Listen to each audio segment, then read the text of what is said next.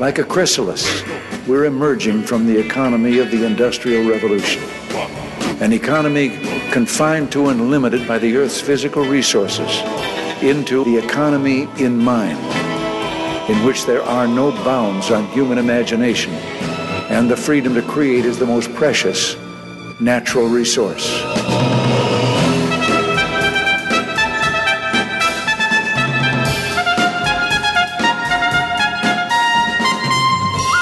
Welcome to the Soul of Enterprise Business in the Knowledge Economy, sponsored by SAGE, transforming the way people think and work so their organizations can thrive. I'm Ron Baker, and along with my good friend and VeraSage Institute colleague Ed Kless. And on today's show, folks, we are thrilled and honored to have Mustafa Akyol um, on the show talking about his books. So, hey, Ed, how's it going? It's going great, Ron. Good. I'm really looking forward to this after reading his latest book. So let me, I'll read his bio just briefly. A Turkish journalist and author, Mustafa Oh, wow. Uh, a Turkish journalist and author, Mustafa Akyol, studied political science and history at Bogazici University. Since the early 2000s, he has been writing regular opinion columns for Turkish publications. He's a senior fellow at the Cato Institute since 2018. He's published six books. We're going to discuss two of them today.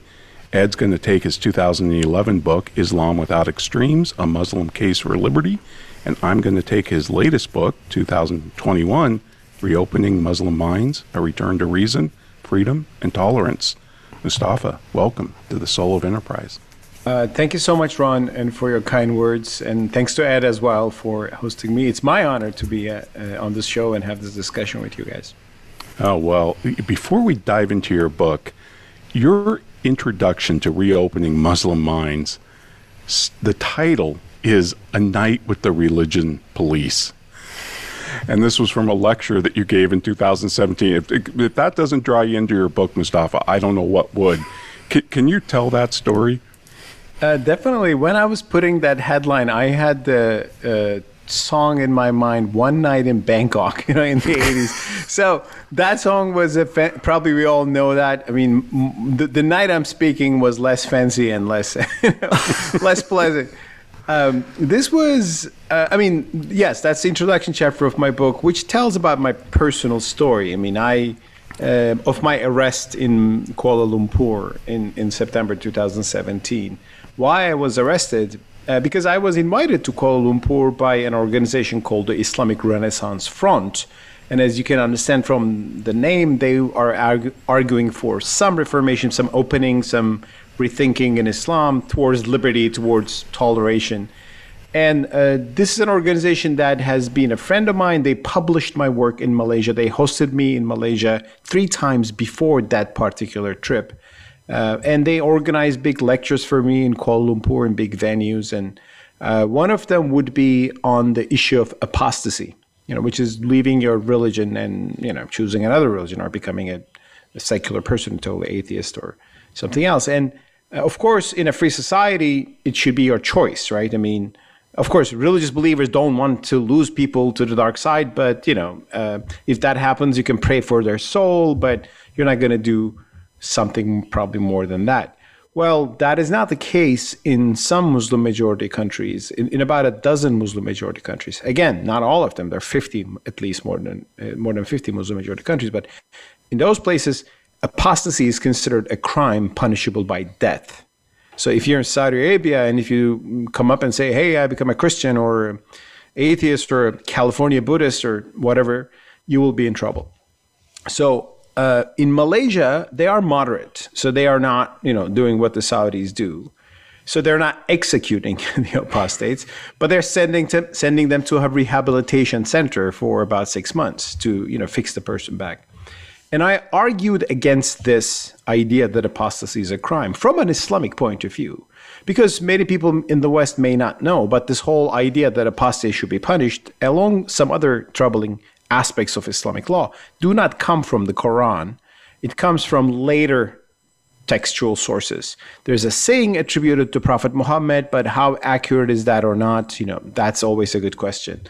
And I said, hey, listen, yes, our Islamic civilization, you know, our religious tradition has this idea that apostasy is a crime, But that was how the world was then. I mean, the Byzantine Empire had exact same laws. The Sassanid Empire had very similar Uh, policies of coercion for its own religion. The world has matured, come to a better place, and now we should accept full religious freedom. And I quoted a section of a Quranic verse, which has become the motto of the more liberty minded Muslims, which is no compulsion in religion, or there is no compulsion in religion.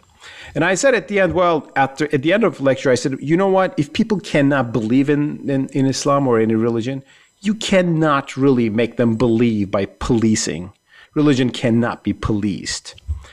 I said that, and a few minutes ago, serious guys walked into the room and they said, We are the religion police that you've been talking about and uh, they uh, you know asked me a few questions supposedly they heard complaints about my talk in advance and uh, they let me go that night but they said we will watch your video and we will see. And then next morning i was summoned to their headquarters. And my host said you know you should leave the country. That's maybe a better solution. And i went to the airport and at the airport you know i got my boarding pass thinking that i would be in the lounge and chilling and you know i was rather arrested there. And they charged me for violating the a law which bans teaching religion without permission from the authorities. Uh, they said it's two years in jail that you're charged for, and uh, that was like not a good night. And I was locked up. And next morning they took me to court, court, a Sharia court, and they interrogated me for two hours. At the end, I was let go, but as I say in the book, it was thanks to some high level diplomacy uh, other otherwise, maybe I would spend more time in Malaysia, more time than planned. So ultimately, I, I was saved from that. But then I, I begin that story in the book to open up this discussion, saying, hey, fellow Muslims, we have a problem here. We have the idea that religion should be imposed by the state uh, to make people pious or to keep them in the religion forcibly, to cover women, or to punish blasphemers. All these in- issues are there in Islam.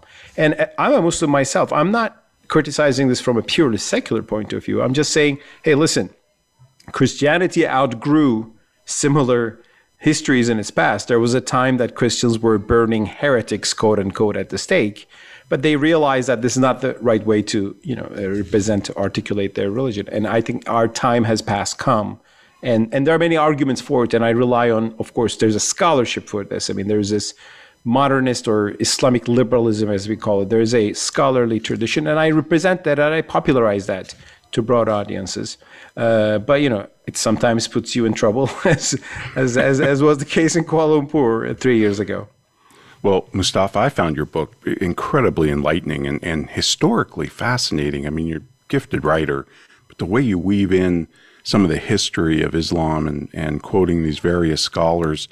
And there's a lot of caricatures of Islam out there, as you're more aware of than I am. And you correct the record.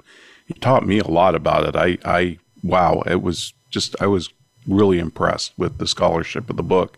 And it, it, the way I would sum it up is you chose the word reopening Muslim minds.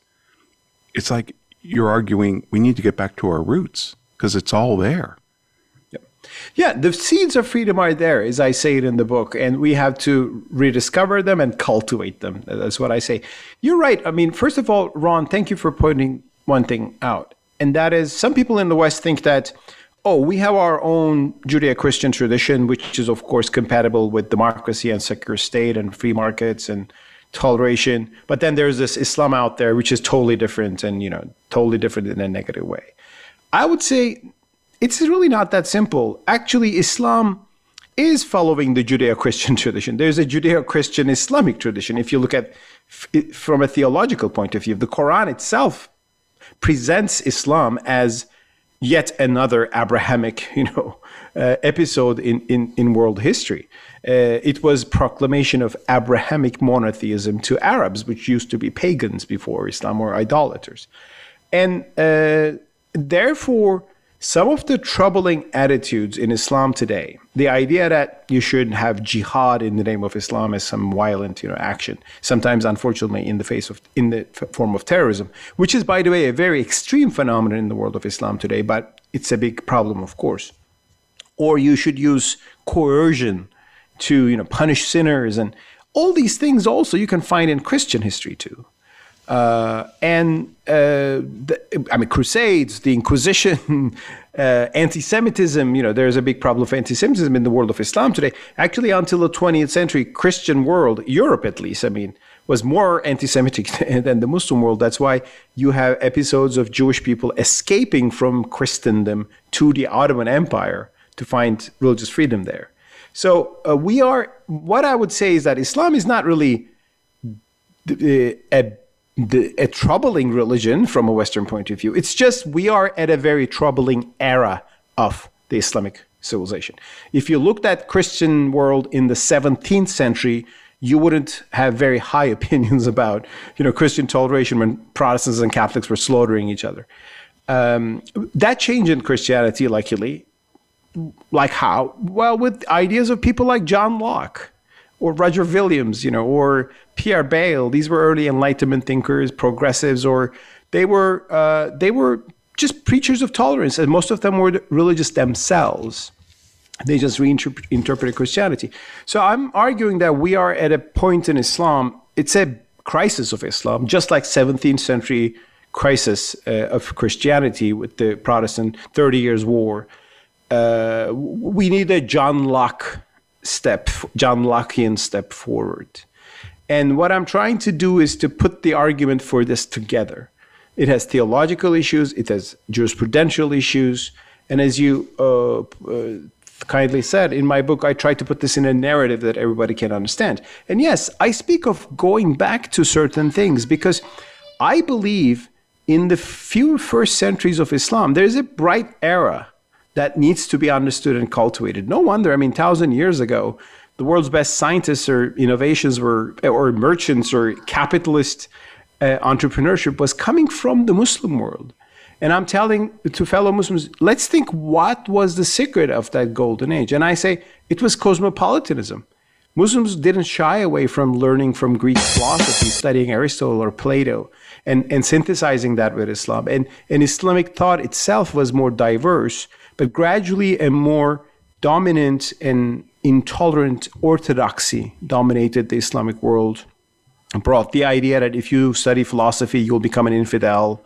If you you know disagree with the orthodox doctrines you become a heretic and then that you should be punished for that. So that happened after the initial centuries of islam which was more diverse and vibrant. So that's the kind of enlightened era that i'm calling muslims to go back to get some ideas which was still not that's not exactly classical liberalism there but there are seeds of uh, freedom and tolerance there that we can br- bring into today Oh, that's great. Mustafa, you're asking the right question. I think it's like study wealth, right? We don't need to study poverty. We need to explain how wealth is created. And that's what you're trying to do by looking back a thousand years.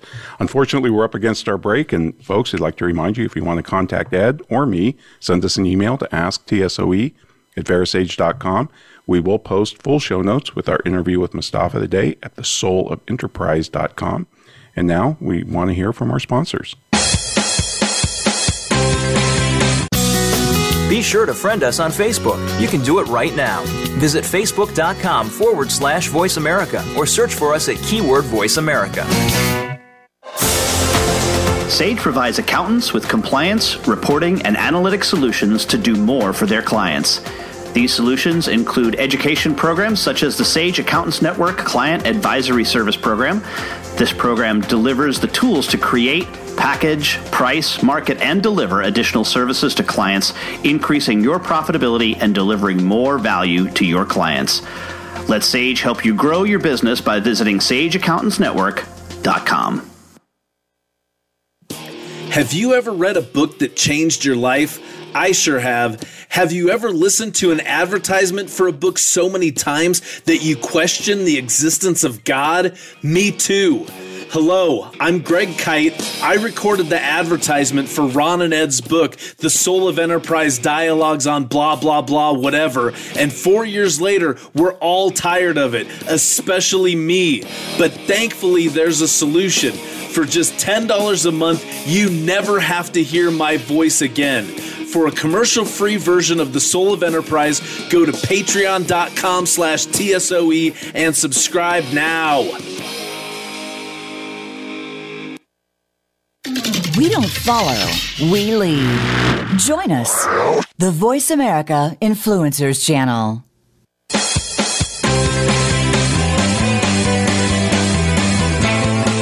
You are tuned into The Soul of Enterprise with Ron Baker and Ed Kless. To find out more about our show, visit us on the web at thesoulofenterprise.com. You can also chat with us on Twitter using hashtag AskTSOE. Now, back to The Soul of Enterprise.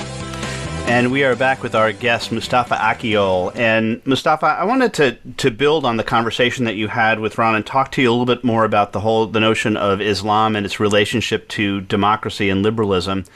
And I wonder if you would, would t- take us through that. There's a very scary phrase that the American right tends to use when talking about Muslims, and that is Sharia law. All you have to do is throw out Sharia law, and it sends people scattering into the, the woods. But Sharia law has a very strong foundation of property rights. And I wonder if you would, would take us through through that. Definitely. I mean, uh, thanks for pointing that out. Regarding Sharia, I'll say a few things. I mean, there are good news and bad news about the Sharia. there are there there are aspects of Sharia uh, that actually you can see as a, a basis for rights and and the let's what we call liberalism in the classical sense of the term today. One is, as you said, property rights. The idea that the government cannot confiscate property at will. Or, or you can establish a foundation called waqf in Arabic, and that's protected from the ruler's encroachment. Uh, the idea that you have uh, property rights, it, I mean, stealing is a major crime, and you have inheritance rights. You can leave your inheritance to your children, and it's not, it's not going to be a centralized state that's going to come and take it. Now, this partly comes from the fact, an interesting and important fact, uh, that Prophet Muhammad was, among the world's founders of religion, was the only merchant. I mean, he was a merchant for 40 years before becoming a prophet and started to preach monotheism. So when he has sayings about the beauties of trade and, and the honest merchant as the most honorable person, and uh, and he he has sayings about trade being one of the ways that God's bounty and blessing being diver, you know, diversified around the world. There's a very interesting episode actually one day people come in Medina and ask to Prophet Muhammad. By the way, he established a market in Medina which didn't exist, a Muslim market. Uh, and they say the prices are too high, like there is some you know uh, shortage in market. Can you please tell the merchants to sell for cheaper? And he says, only God fixes the prices. I cannot fix the prices. And how God fixes the prices? Well, naturally, you know, as, uh, with the kind of mechanism that Adam Smith would later call, you know, the hidden hand. So there's this very interesting capitalist heritage of Islam. And interestingly, the socialist trends in the Muslim world emerged much later in the 20th century uh, with, uh, with reaction to Western colonialism and anger at the West. And a lot of Muslims felt themselves politically closer to the Soviet Union and the socialist bloc. And, and there emerged this idea of uh, Islamic socialism, what they call. But generally, Islam has been a market friendly religion. There are some issues about inherit, uh, sorry, interests can is interest allowed or not. I take a uh, you know reinterpretive uh, position there. I say what the Quran was denouncing wasn't interest per se, but a very unfair kind of usury where uh, you wouldn't agree on a certain interest rate, but it was a kind of a mafia style. Like I give you hundred dollars next uh, next year if you don't give it back i can make it 500 at will. So that's a kind of that was the sort of thing that the quran condemned but not the modern banking interest. That's a in, that's a position i you know uh, uphold. So there are some issues to deal with but yes uh, islam has been a capitalist friendly religion and sharia islamic law is a part of that. Uh, there's also the very interesting fact that there was something good about the Sharia in the sense that Sharia was not made by the rulers. Sharia came not from the rulers, but a higher authority, which is God, which was higher than the rulers themselves. So it was articulated by scholars, uh, which were sometimes at least independent. And when they were independent, they could sometimes actually stand up against injustice of the rulers. So Sharia should not be demonized. However, certainly there are terrible things done in the name of Sharia today in the world blasphemy laws, apostasy laws, and I think these are all should be reformed. And uh, the problem is Sharia has been too much associated with the state and state power and using state power to advance religion. If we dis- disentangle the Sharia and therefore Islam from the state, it can be a communal religious code which Muslims voluntarily follow, and that should not be a problem for anybody. And the best example there is the Jewish practice, the halakha.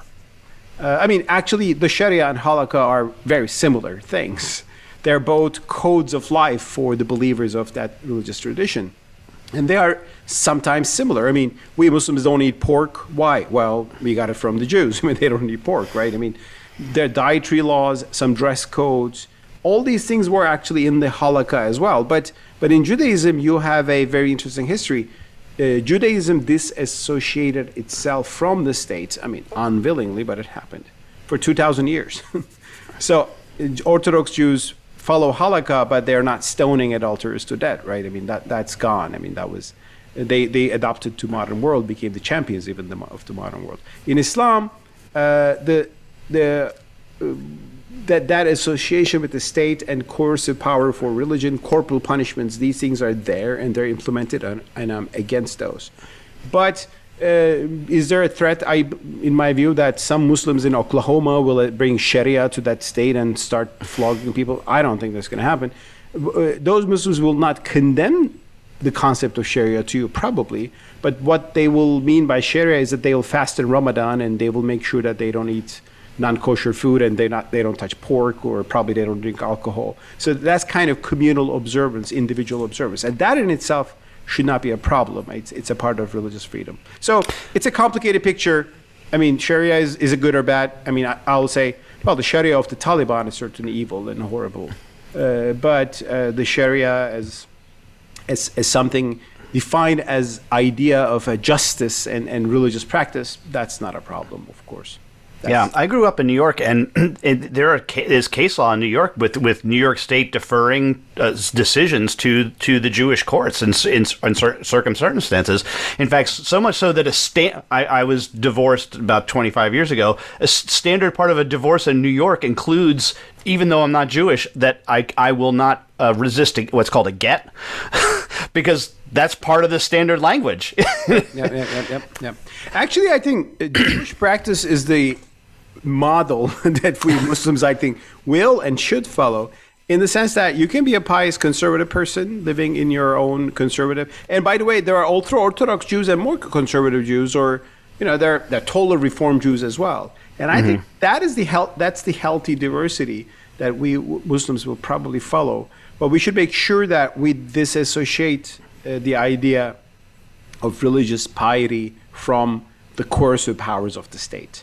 That's why I'm sure. speaking about John Locke. And by the way, in Judaism, Moses Mendelssohn had made the same emphasis, uh, leading to the uh, Jewish Enlightenment, you know, in the 18th century. So we have issues to deal with in the Islamic world today, for sure. But uh, the, the, the issue is, how can we make Muslims, 1.6 billion people around the world, understand that by embracing liberty, by accepting tolerance, they're not abandoning their faith, right? Uh, right. They're not giving out their God. They're not, you know, selling out their religion. No, they're just accepting that they should not impose it on other people. And imposing in itself is wrong, and it's not even in the religion itself, and it's even counterproductive. You make people hate religion, or you make them hypocrites. So that's the kind of arguments that I'm dealing with, which is very similar, as I tell you, if you read John Locke, his letter to concerning, concerning toleration. You will see that he was exactly dealing with these kind of issues in Christianity uh, back uh, in his day. Yeah, I, I, was having a conversation with my mentor this morning, and one of the things we talked about uh, religion uh, spin, and, and he and I said, you know, it's taken Christianity o- almost two thousand years to embrace the concept of, you know, hate hate the sin, love the sinner. Yep, yep, yep. right. But I wanted to just jump back. You you mentioned this earlier, and you say the Quran uh, uh, defines the prophet as God's bounty, which I think is fantastic. And then there, uh, later on in, in your book, you, you say that Muhammad is quoted as saying, "He who makes money pleases God." Is that the Quran? Was that that's uh, it's or is that one Quran, of the sayings? It's a hadith that is a saying attributed to Prophet Muhammad, Al Kasib Habibullah. It okay. is, by the way, written uh, on. If you go to Istanbul ever, and uh, you probably visit the Grand Bazaar, You, you know, it's the big, it's the world's one of the oldest shopping malls, uh, and and it's in, in one of the gates. It's engraved there. Th- who, who those who makes money pleases God, uh, or the or the lover of God, friend of God.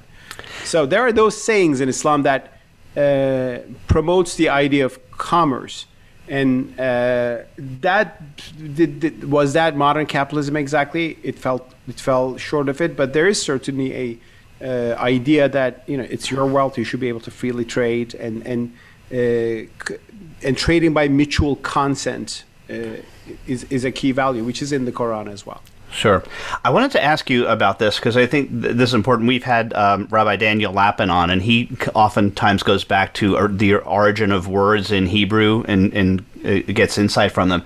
And uh, the translation of the of the saying, as you said, "He who makes money pleases God." I wanted to ask you about the verb "makes." Is is that verb in Arabic? Is it in the sense of create anew?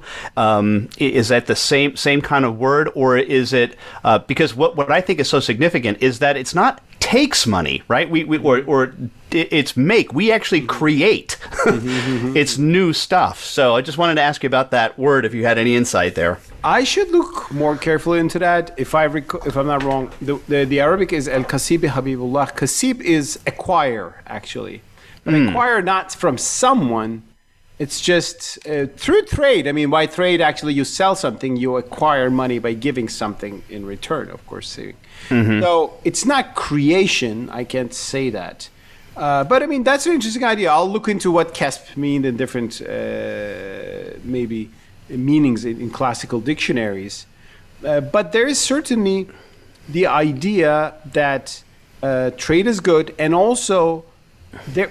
And besides those sayings of the Prophet Muhammad, I mean, I should underline that we have also theorists of free market in classical Islam, and the biggest one is Ibn Khaldun. I mean, I don't know if you have seen uh, my work on him.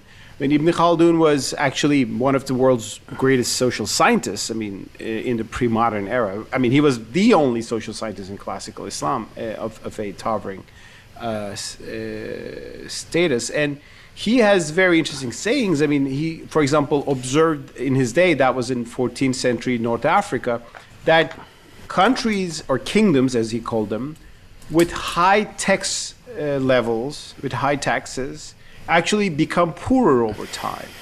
And countries with lower taxes become richer over time. And he said, because when you take too much high taxes, people lose the incentive to do trade.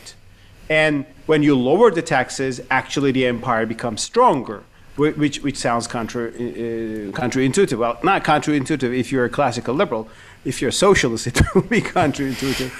And the funny thing is, Ibn Khaldun made this point, and you know who popularized this in the Western world? Uh, I'm gonna guess Laffer. It's the Laffer, Laffer curve. Laffer curve. It's the Laffer curve, and Laffer says that in his website that you know the idea goes back to Ibn Khaldun, and there's an there's an even more famous person than Arthur Laffer in America who also publicized Ibn Khaldun. He was Ronald Reagan Mm-hmm. As I could count, Ronald Reagan quoted Ibn Khaldun 11 times, either on TV uh, statements in, uh, to the press, two, twice in the New York Times. He wrote articles in the New York Times. One article in, in, in which he was quoted, the other one was an op ed by Ronald Reagan, where he quoted uh, Ibn Khaldun. I mean, he got the century wrong in one of the. Those little de- details are minor, but he got the idea right that you know uh, a very high tax uh, implies a lot of people. Oh, we'll get so much tax and we'll be a wealthy country. It, it's it, Ibn Khaldun said that works the exact uh, the opposite. Ridiculous. Well, this is fantastic stuff, Mustafa. But we are against our break. Want to remind you that you can contact Ron or me by sending that email to asktsoe at verasage.com. Show notes as well as previews to upcoming shows are available on the website thesoulofenterprise.com and a note that we do have our patreon channel where you can go to patreon.com slash tsoe where you can listen to our shows commercial free as well as potentially sign up for our bonus type show. And but right now a word from our sponsor. Oh and that patreon channel is sponsored by 90 minds. If you need a mind find one at 90minds.com and now a word from our sponsors Voice America is on your favorite smart speaker. If you have Alexa or Google Home, go ahead and give us a try. Hey, Alexa, play Finding Your Frequency podcast on TuneIn. Sage provides accountants with compliance, reporting, and analytic solutions to do more for their clients. These solutions include education programs such as the Sage Accountants Network Client Advisory Service Program. This program delivers the tools to create, package, price, market, and deliver additional services to clients, increasing your profitability and delivering more value to your clients. Let Sage help you grow your business by visiting sageaccountantsnetwork.com. Have you ever listened to an online radio show that changed your life? I'm required to say that I have. Have you ever stopped listening to an online radio show because the commercials were mind numbingly repetitive? Of course you haven't, because you're here right now. Look, you don't have to listen to me anymore. There's a commercial free version of this show, and it only costs $10 a month. And for $15 a month, you get no commercials commercials plus bonus content. Go to patreon.com slash TSOE, subscribe now, and be free. You're worth it. This is the Voice America Influencers Channel. Be inspired.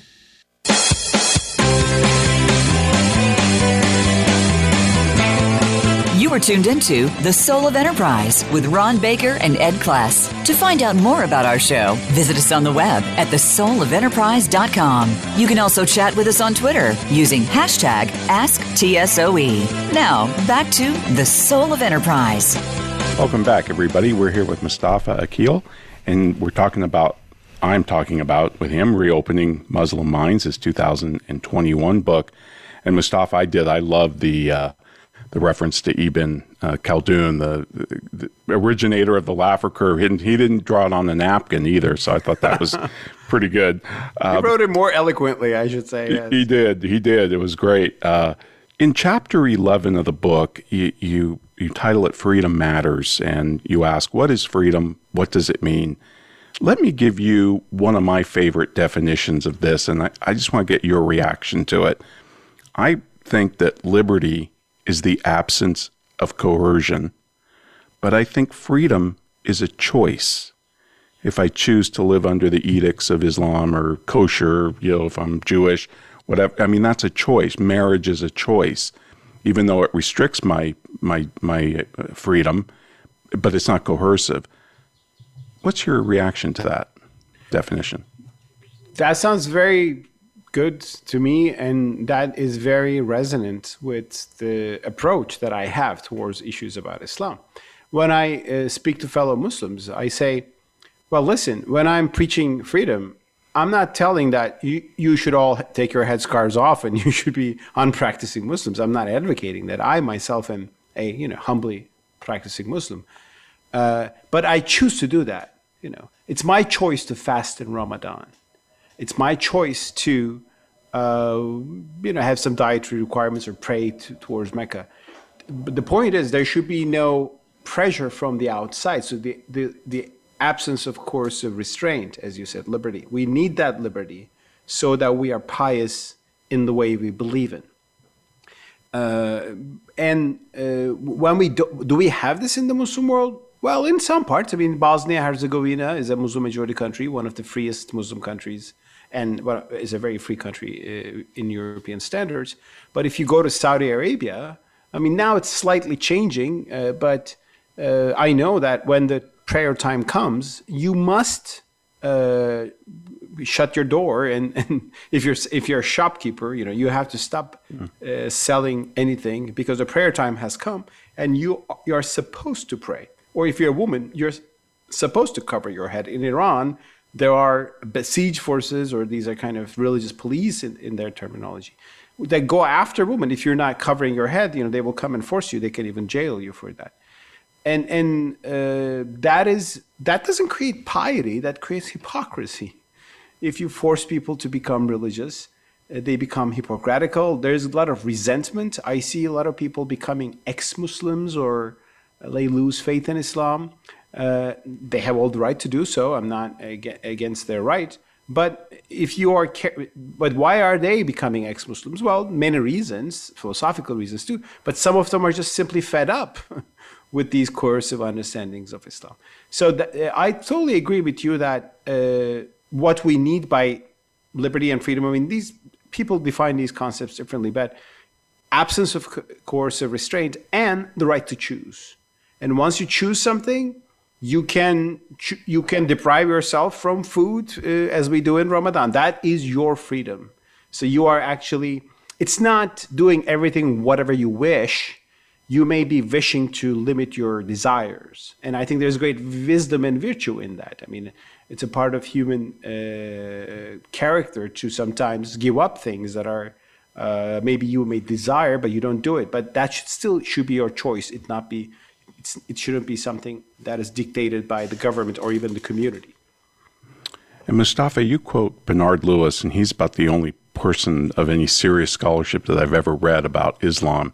And he said the medieval Islamic world offered vastly more freedom than any of its predecessors. And I guess my question is Are there liberal Muslim countries, you had just mentioned a few, that you can point to as achieving what you're advocating? Uh, yes and no. I mean, first of all, on Bernard Lewis, I mean, he was a great scholar. I agree with you. And uh, some people have a negative view of Bernard Lewis, by the way. They call him an Orientalist because, you know, he had. Uh, well, I think I don't, his politics is a different thing, his political choices, especially in later years. But I think he was a great scholar. And I think he said very fair things about Islam. And one of the things is that he realized that the classical Islamic world was not a place where you have a freedom problem. I mean, compared to the other uh, other civilizations. One thing about Islam that is interesting is from the beginning, Islam acknowledged that pre-existing religions, in particular Christianity and Judaism, have a right to survive. It's not that Muslims took the sword and they conquered a lot of places, so that happened. It was imperialism. But they allowed Jews and Christians to remain as Jews and Christians. And at that time, that was an incredible thing. Uh, they even then extended that status to Hinduism and, and Buddhism. Uh, so there was no there, there was very little forced conversion in Islam. But this was not bad for its time. I mean, uh, but it was not legal equality. It was not equality under the law. And I think that idea that everybody should be equal under the law came in the 19th century. And there and freedom flourished in, in the Muslim world, uh, sorry, in the Western world in the past few centuries. The problem in Islam is that we couldn't catch up with that flourishing of freedom. And when it came from the West, these uh, rigid uh, pockets of orthodoxy in the Muslim world said, this is coming from the infidels, right? We don't want their ideas. We don't want their, uh, we have to reject everything that is coming from outside. Whereas I'm arguing that, well, uh, we, we didn't have that parochialism and closed mindedness in early Islam. And that was precisely our secret. You know, we didn't shy away from learning from Aristotle. Why can't we today learn from Hayek or, you know, or some other, other modern thinker of today? Does this answer your question? Sorry, you were asking. Yeah, no, no, that absolutely. Yeah. Can, can you describe, and I hope I don't butcher this word, the iresia? Because when you explained that, I just thought that was beautiful.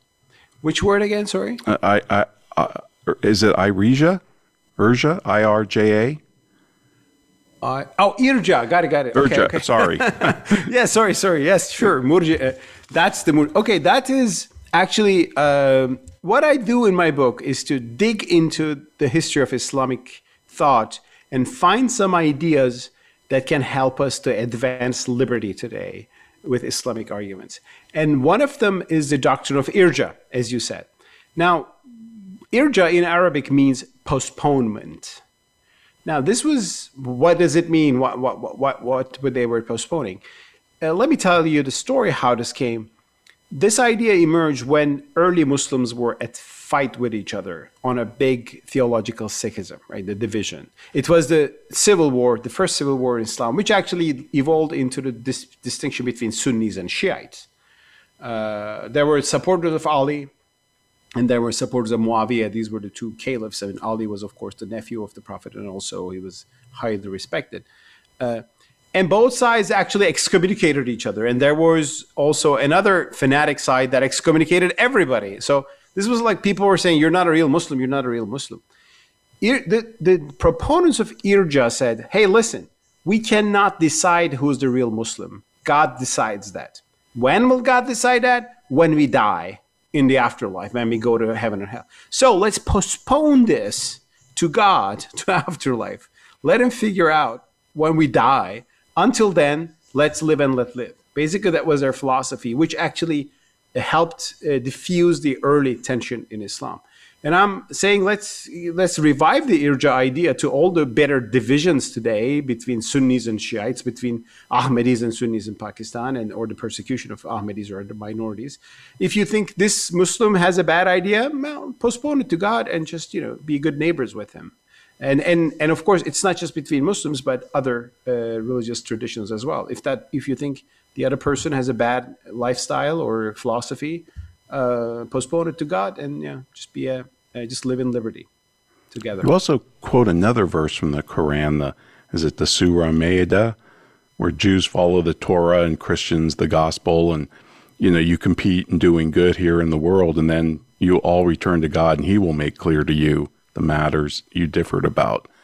Exactly. And I thought that, that was great. That is. I mean, there are there are those kind of magnanimous passages in the Quran because you know Prophet Muhammad came out and trying to Prophet Muhammad was trying to preach monotheism to idolatrous Arabs.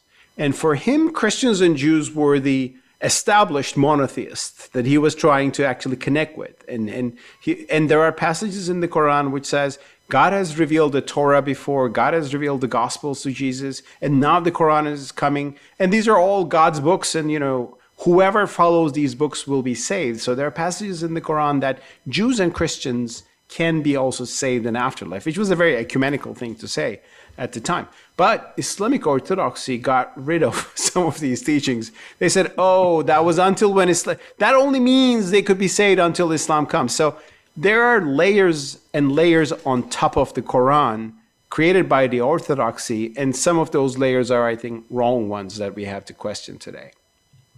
Well, Mustafa, this has been excellent. Ed's going to take you home, but I just wanted to say thank you so much for appearing on the Soul of Enterprise. I thoroughly enjoyed your book, and we will promote it as best we can here. So thank you. Thank you, Ron. I enjoyed this conversation, and I'm humbled to hear these comments from you. Thank you. And folks, if you want to contact Ed or me, send us an email to asktsoe at verasage.com. And now we want to hear from our sponsor and Ed's employer, Sage, and other sponsors. Follow us on Twitter at VoiceAmericaTRN. Get the lowdown on guests, new shows, and your favorites. That's VoiceAmericaTRN. Sage provides accountants with compliance, reporting, and analytic solutions to do more for their clients. These solutions include education programs such as the Sage Accountants Network Client Advisory Service Program. This program delivers the tools to create, package, price, market, and deliver additional services to clients, increasing your profitability and delivering more value to your clients.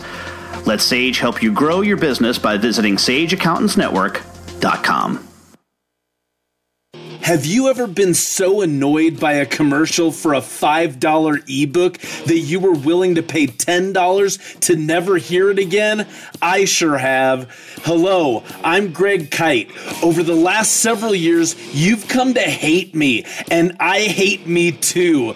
By now, you know that for $5, you can get a copy of Ron and Ed's book. What you might not know is for twice that much every month for forever, you can stop hearing me plug Ron and Ed's book, which totally makes sense, like the Diamond Water Paradox. Go to patreon.com slash TSOE and subscribe today. Please, for the love of God, make it stop!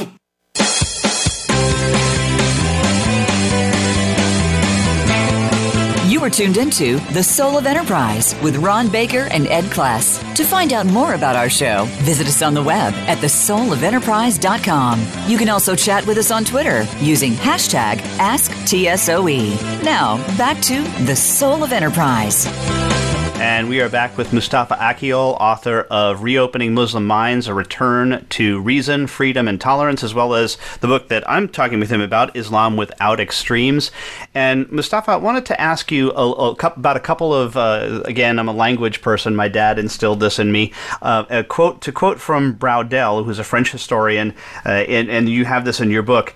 Uh, anything in Western capitalism of imported origin undoubtedly came from Islam.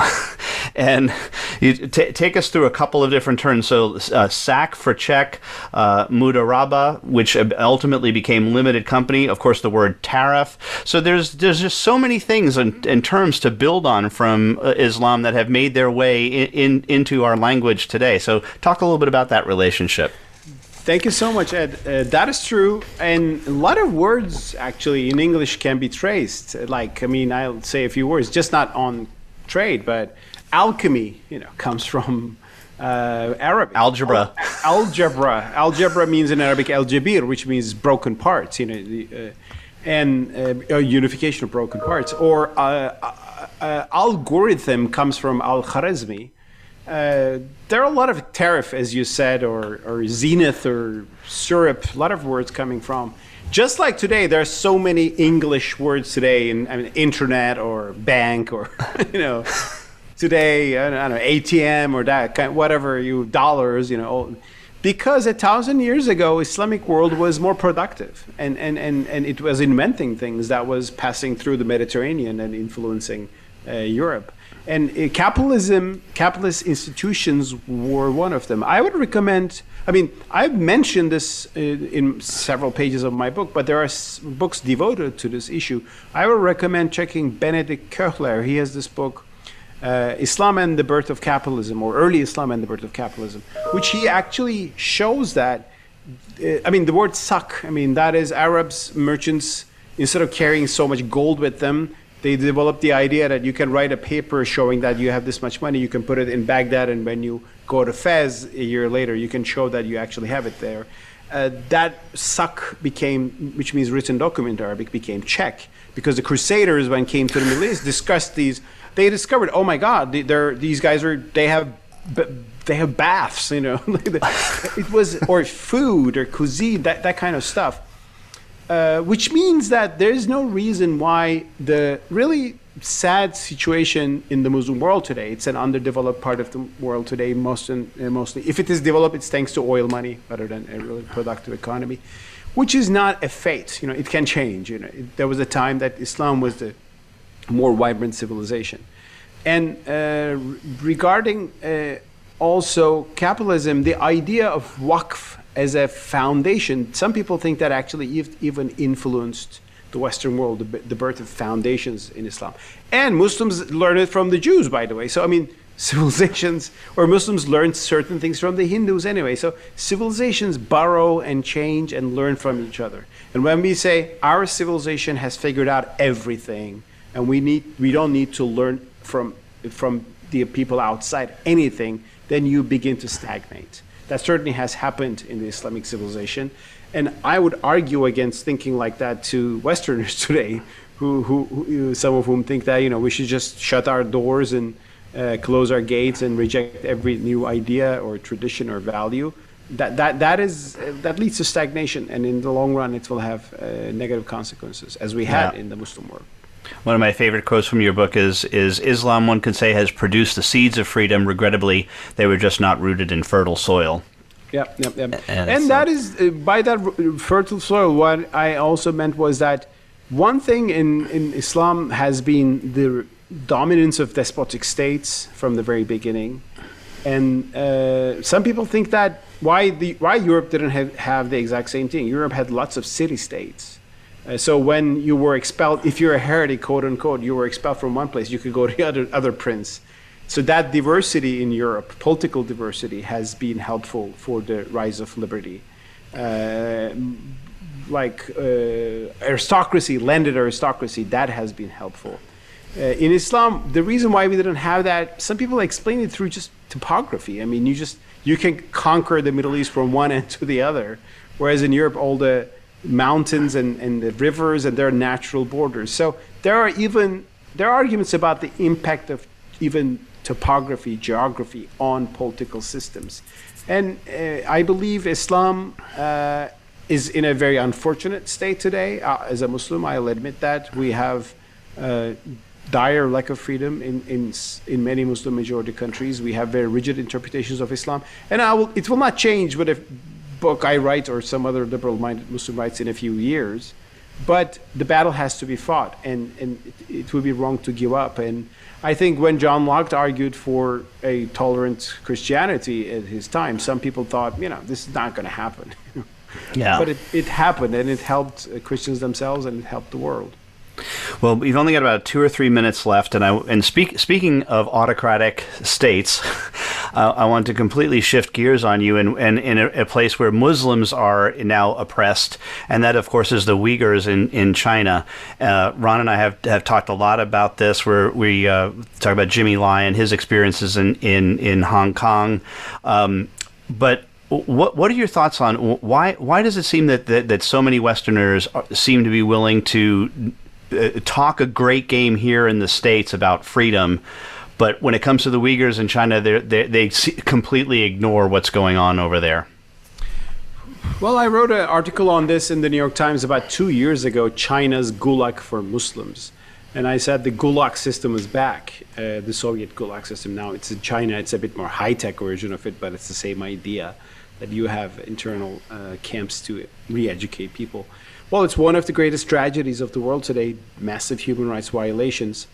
Uh, well, actually, the Western world shows more interest in this than the Muslims. I mean, that's the that's the mm. biggest. I mean, I see I see Western media interest. I mean, it's articles in uh, Western media. Uh, in in the U.S., the political leadership, both the Republican and Democrat, I should say, bipartisan, has shown some care for Uyghurs, and that is important. And, and, and Uyghurs are happy with that. I have many Uyghur friends. I know that. What is even more disappointing is that Muslim leaders themselves are generally silent on this issue. Uh, you know, and the reason is well, friendship with China pays. and China is using that very effectively. Turkey has to be the country which is most outspoken on this issue because Uyghurs are actually Turkic people. They speak a language very similar to our. I mean, I grew up in Turkey with the Uyghur cause. I mean, it was always there. I mean, there's a deep connection between the Uyghurs and the Turkish people. Uh, but uh, President and President Erdogan, Prime Minister Erdogan, 10 years ago, was championing the Uyghurs. He has said nothing in the past four years. Why? Because he gave up on the idea of joining the European Union and allying himself with Western powers.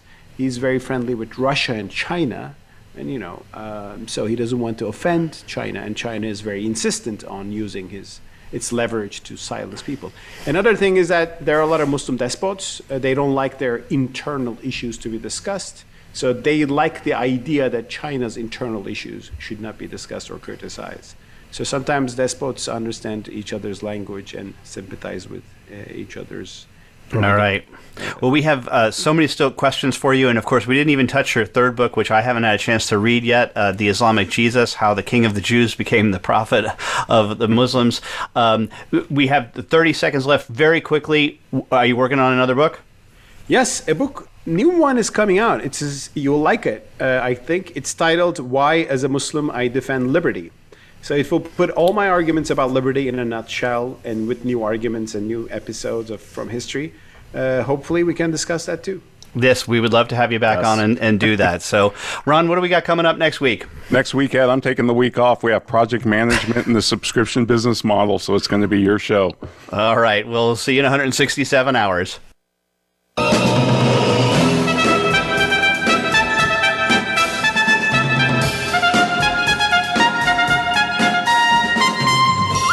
This has been the Soul of Enterprise Business and the Knowledge Economy, sponsored by SAGE, transforming the way people think and work so their organizations can thrive. Join us next week, folks, on Friday at 3 p.m. Eastern, noon Pacific time. In the meantime, check us out at thesoulofenterprise.com. If you want to get a hold of me or Ed, send us an email to asktsoe at verasage.com. Thank you for listening, folks. Have a great weekend.